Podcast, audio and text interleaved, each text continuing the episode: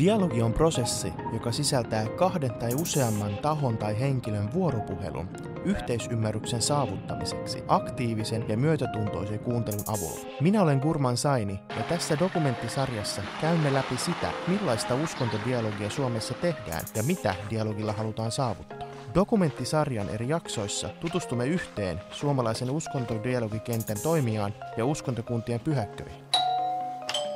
Tässä jaksossa tutustumme Heidi Rautiomaahan ja uskontodialogin kenttätyöhön Suomessa sekä maailmalla.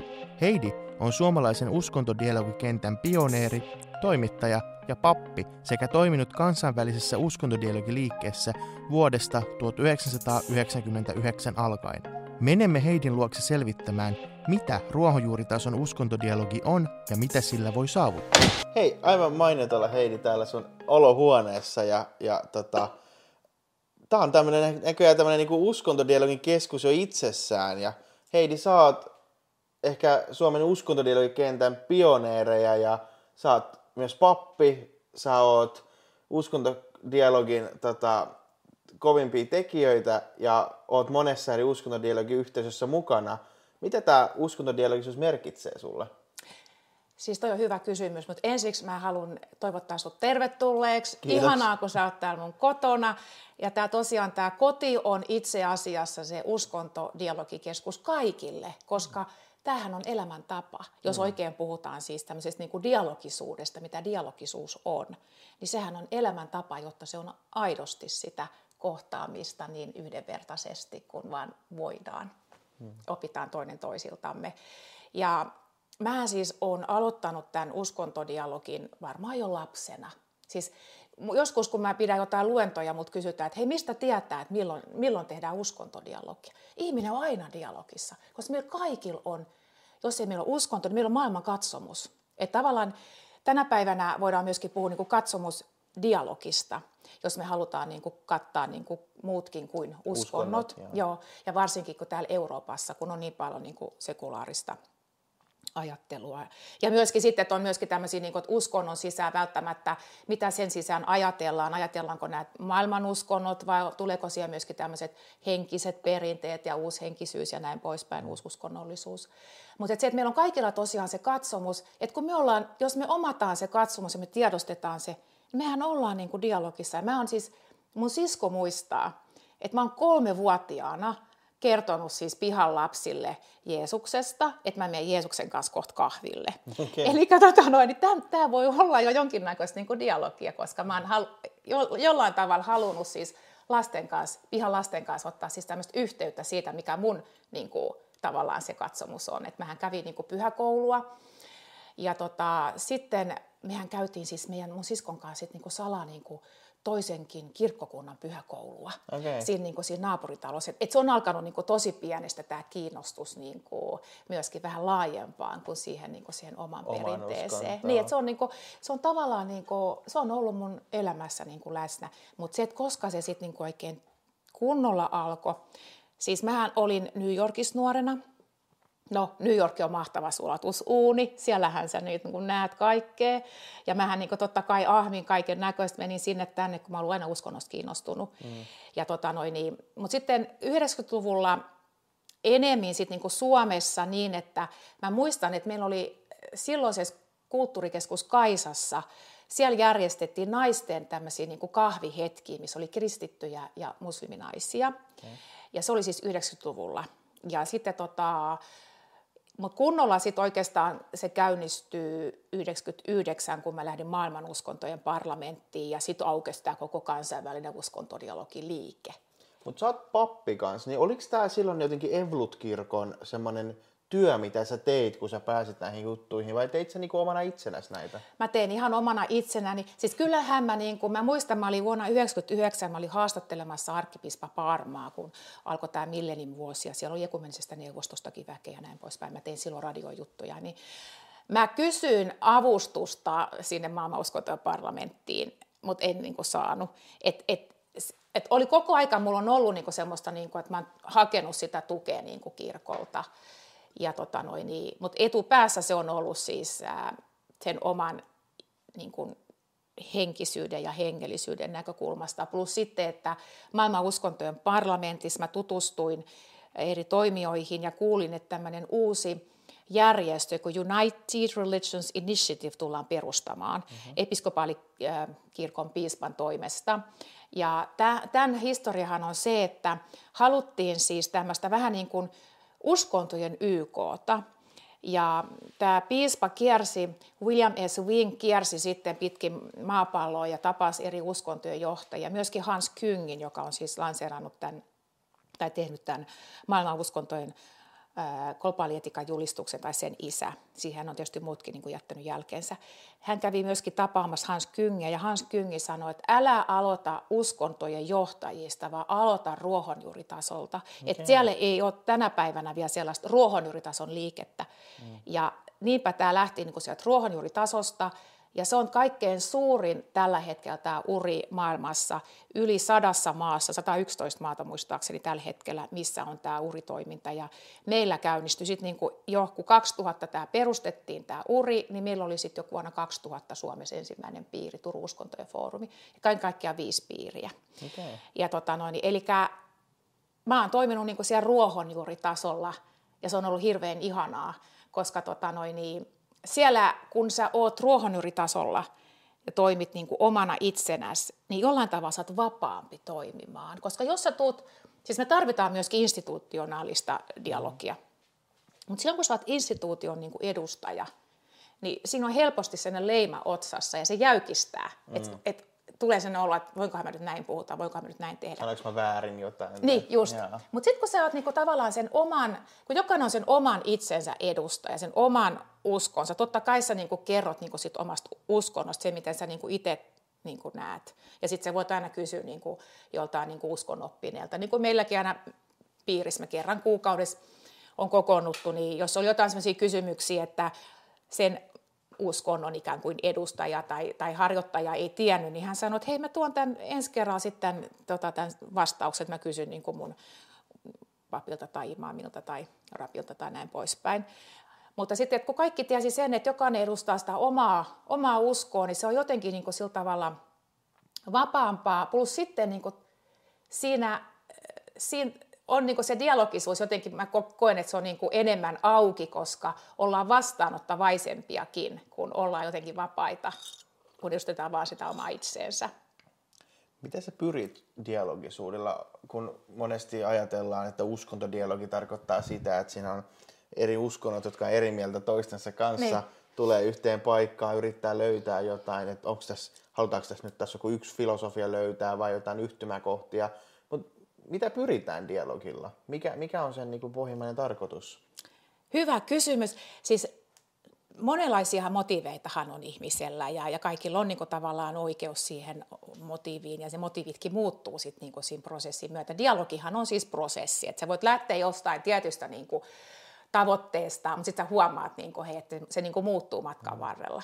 Mutta nyt kun sattuu olemaan tämä kirja tästä Elämään säilyttävät arvot, maailman uskonto ja parlamentin julistus ja sen tausta, niin mm. mähän lähdin siis tämän globaali etikan julistuksen niin kuin pohjalta niin kuin tämmöistä yhteistä arvopohjaa niin kuin tavallaan niin kuin lujittamaan ja sen pohjalta niin kuin vastaamaan maailman haasteisiin. Ja nyt me nähdään niitä haasteita ihan oikeasti niin kuin on, että miten mm. yhdessä niin kuin uskonnon ihmiset ja henkiset ihmiset voi tarttua ja tehdä jotain konkreettista. Kuten rauhanluonti. Kuten rauhanluonti, kuten sitten jos ajatellaan niin tämä ympäristön suojelu, hmm.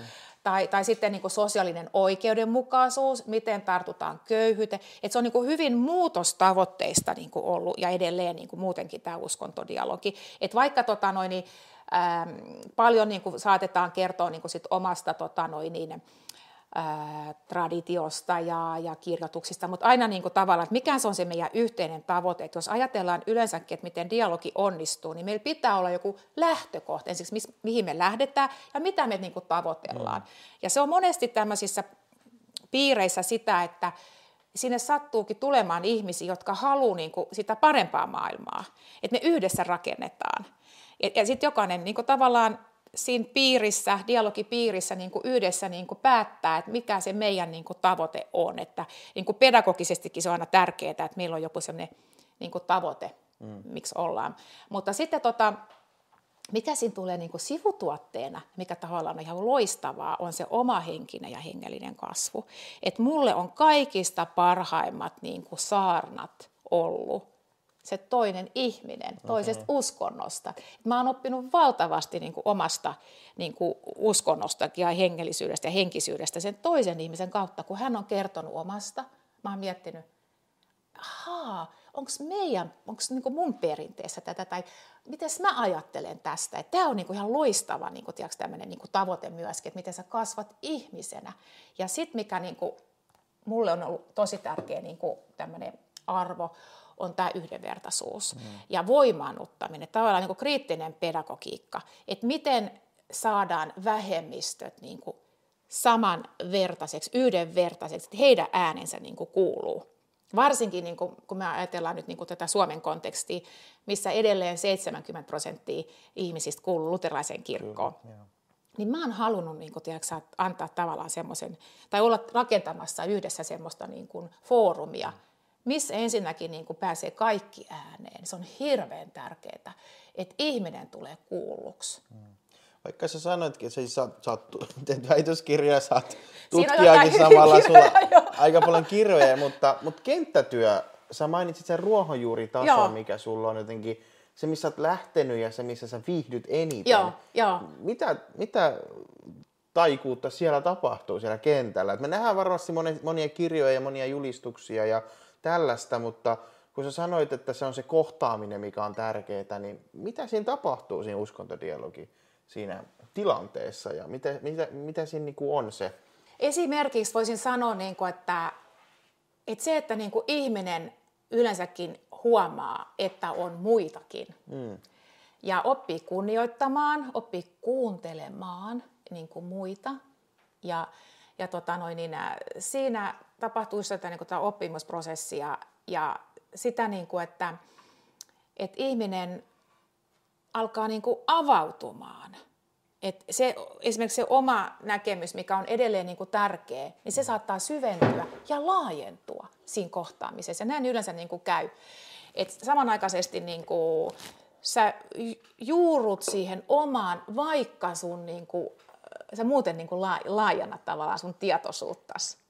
Ja, ja sitten tota noin, niin se, että siinä on semmoista niin konkreettista toimintaa, varsinkin niin kuin tämän päivän maailmassa on hyvin tärkeää, ettei me jäädä vain niin kuin puheen tasolle, vaan ihan oikeasti niin kuin tehdään jotain yhdessä. Että tietysti silloin 2000-luvun alussa se oli paljon sitä, että me tehtiin tiettäväksi niin kuin meidän tämmöisillä niin kuin julkisilla paneelikeskustelutilaisuuksilla tai uskontokuntakävelyillä, että, että on tämmöinen käsite olemassa kuin uskontodialogi, koska se oli joillekin aika uutta vielä. Ja Mä muistan silloin 2000-luvun alussa joutui aika usein niin kuin, tavallaan kertomaan, että hei, me ei olla niin kuin, uskonto yhdistämässä. Mm. Ihmisillä oli paljon tällaisia niin kuin, vääriä, vääriä niin kuin, mielikuvia ja, ja ajatuksia. Ja sitten joutui aika paljon myöskin sitä myöskin selittämään, että, uskonto, että mikä on uskontodialogin ja, ja lähetystyön niin kuin, suhde että se koettiin joskus niin kuin tavallaan niin, kuin vast, niin vastakkaiseksi niin kuin lähetystyölle, koska lähetystyö on sitten taas kristinuskos niin kuin hyvin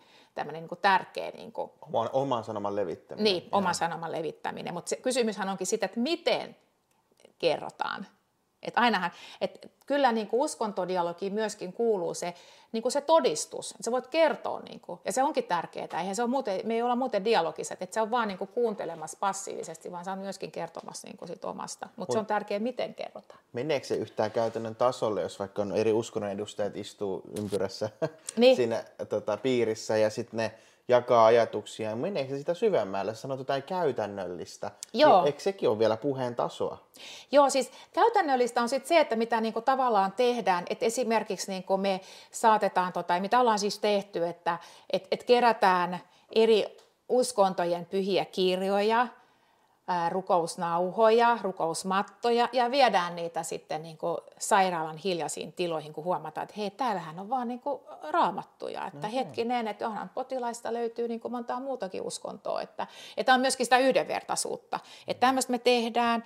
Sitten on ollut ihan tämmöisiä, nyt, no, no nyt sitten rauhanrukoushetkiä, mutta ne, ne on järjestetty niin sitten semmoiseen tilanteeseen, että hei nyt me tarvitaan ihan oikeasti. Että nyt on tapahtunut esimerkiksi, kun oli se Turun terrorismi-isku, mm. niin heti sen jälkeen Paula, Paula Kemel soitti mulle, että, tota noin, että hei, mitä Heidi tehdään, että pitäisi järjestää joku niin tämmöinen rukoushetki ja sitten päätettiin, että hei, se pitää järjestää kadulla siellä, missä tavallaan on turvatonta fiilistäkin nyt ihmisillä. Ja missä mennään, muutkin ihmiset on. Missä muutkin ihmiset on. Että jos me mennään järjestetään se kirkko, niin kirkossa muutenkin rukoillaan. Ja se on ne tietyt ihmiset. Mennään kadulle, me oltiin siellä Kampin narikkatorilla, missä ihmisiä kulkee, menee ja he näkevät, että hei vautsi, täällä on niin kuin eri uskontojen ihmiset yhdessä niin kuin vastustamassa niin kuin väkivaltaa sanomassa, että hei, me ei hyväksytä tätä. Tämä on yksi sellainen niin kuin hyvin käytäntö. Tai sitten mitä ollaan tehty, että ollaan oltu niin kuin moskeijan seinää pesemässä.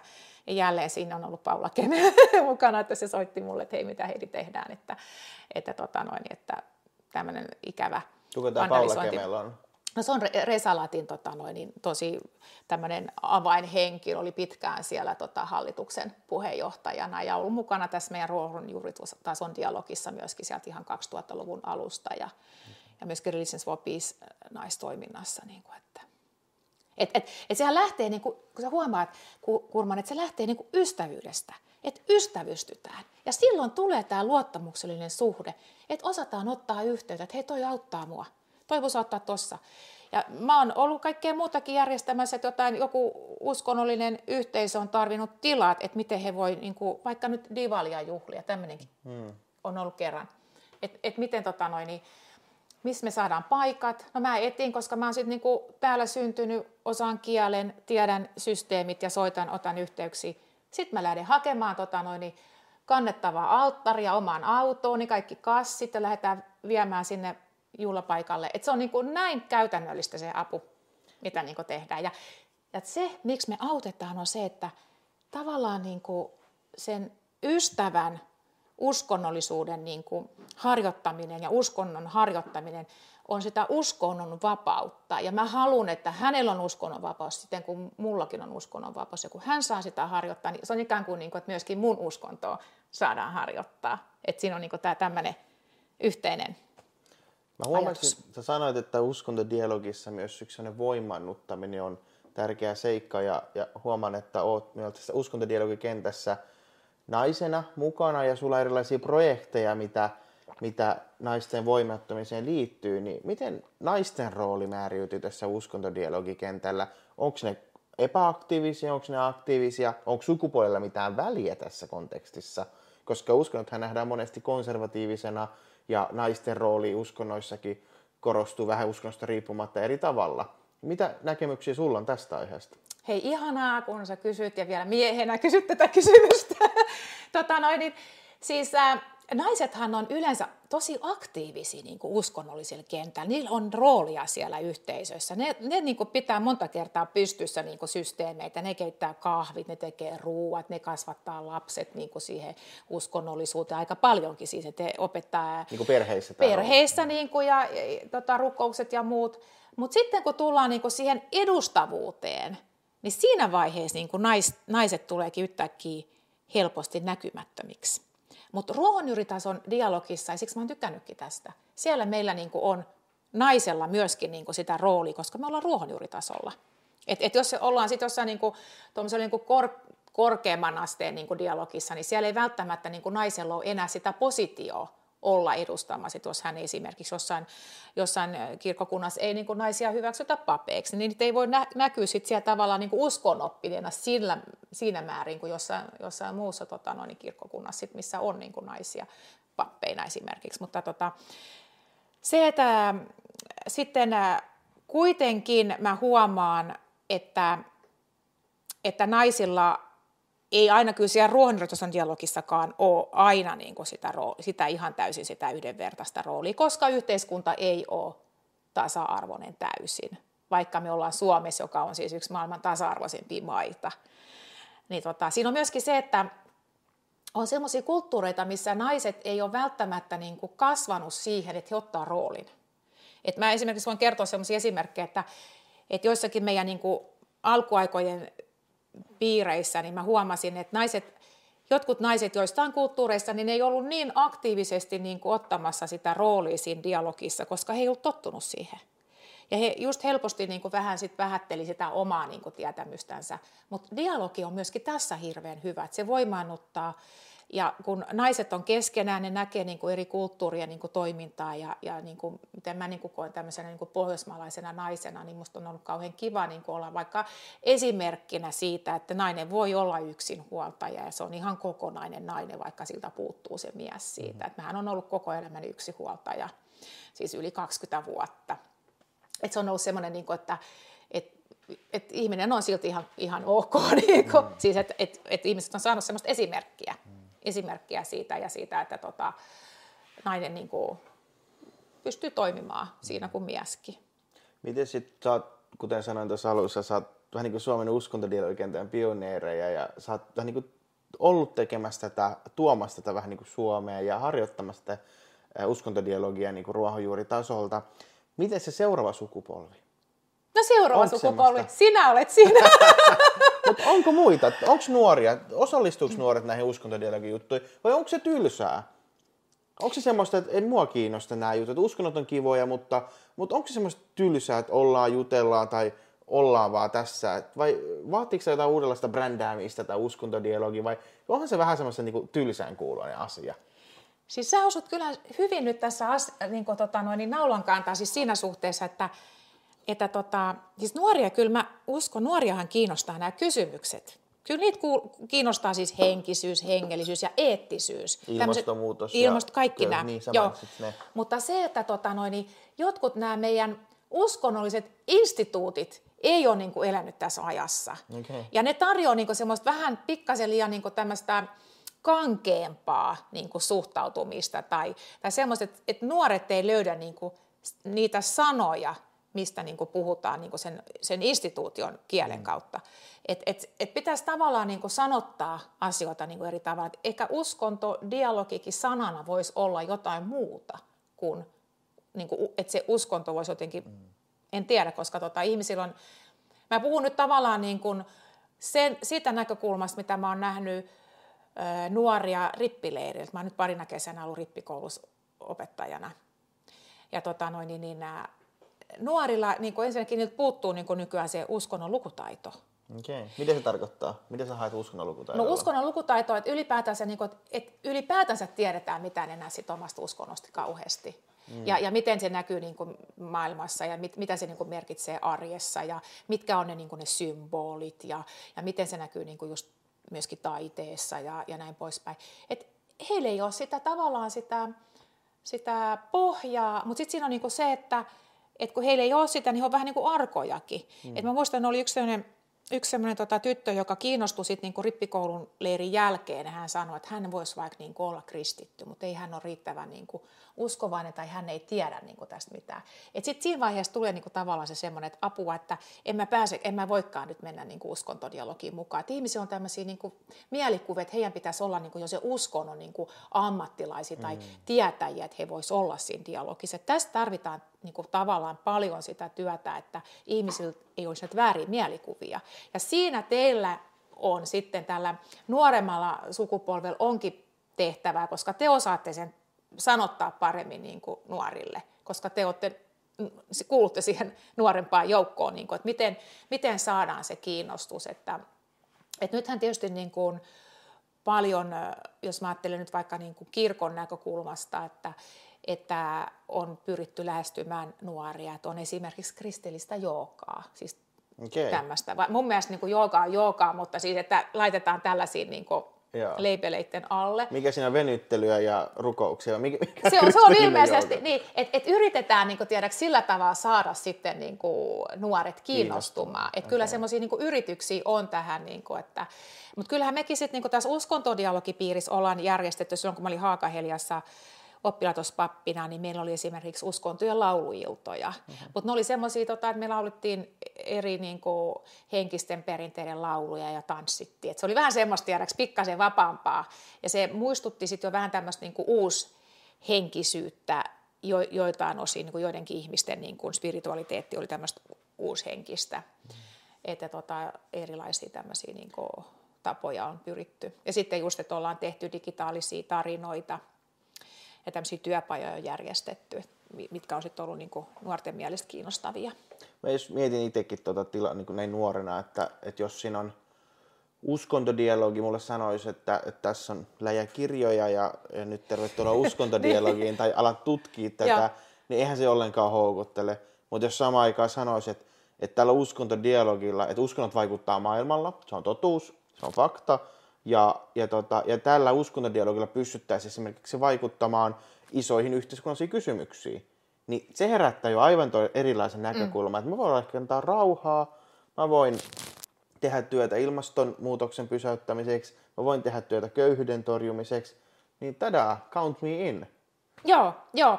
Ja sitten jotain tämmöisiä esimerkiksi niin pyhiinvaelluksia tai jotain tämmöisiä vaelluksia niin metsässä tai luonnossa ja, ja ylipäätänsä löydetään vaikka semmoista jotain niin luontoyhteyttä, niin kuin, että, ja sitä kautta niin tähän, no nyt kristillisesti niin puhun luomakunnasta, mutta että ylipäätänsä niin kuin, että ollaan osa ja, ja sitten niin kuin, että kuka tämän on niin kuin, mistä tämä on tullut. Tämä. Niin, mistä kukaan tämä niin, on luonut. Niin, kyllä. niin se lähtee herättelemään, että ja sitten niin se, että tuota, jokainen voisi just sitä omasta niin kuin katsomuksestaan käsitään näkemyksistään käsiä ja olla niin kuin vapaa ajattelemaan. Että, että niin kuin, mä luulen, että mä nyt puhun niin sen oman niin perinteen kautta, että ihmisillä on vähän sellaista niin pelkoa, että pitää just näin osata tai näin, tämä on niin se oikea oppi, tämän opin mukaan mun pitää ajatella näin. Ettei edusta väärin. Sitä. Niin, niin. mutta kun pitäisi olla niin myöskin sitä kriittistä ajattelua, pitäisi muutenkin niin uskontokasvatukseen saada joka tapauksessa ja semmoista avaruutta, että ihminen voi tehdä kysymyksiä, se saa vapaasti kysyä ilman, että se tavallaan leimataan niin vääräuskoiseksi että tämmöistä niin puhdasoppisuuden taakkaa on niin liian paljon.